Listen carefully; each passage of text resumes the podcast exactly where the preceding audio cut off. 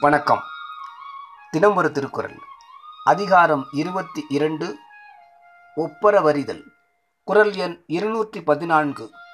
ஒத்தது அறிவான் உயிர் வாழ்வான். மற்றையான் செத்தாருள் வைக்கப்படும்.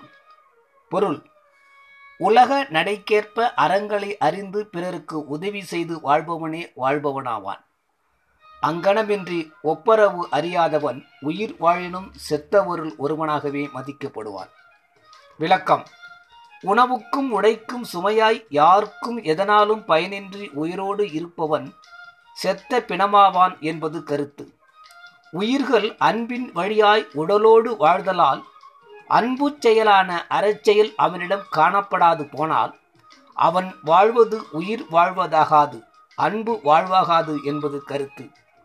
இல்லறம் படிப்படியாக அன்பு வளர்ச்சியை உண்டாக்கி அறத்தை பெருக்கி அருள் உள்ளத்தில் ஈடுபடுவது என்பது திருவள்ளுவர் கருத்தாதலால் அன்பு வளர்ச்சிக்கு துணையான ஒப்பரவு இல்லாதவன் வாழ்க்கை உயிர் வாழ்க்கையாகாது என்று விளக்குகிறார் தெய்வப்புலவர் திருவள்ளுவர்.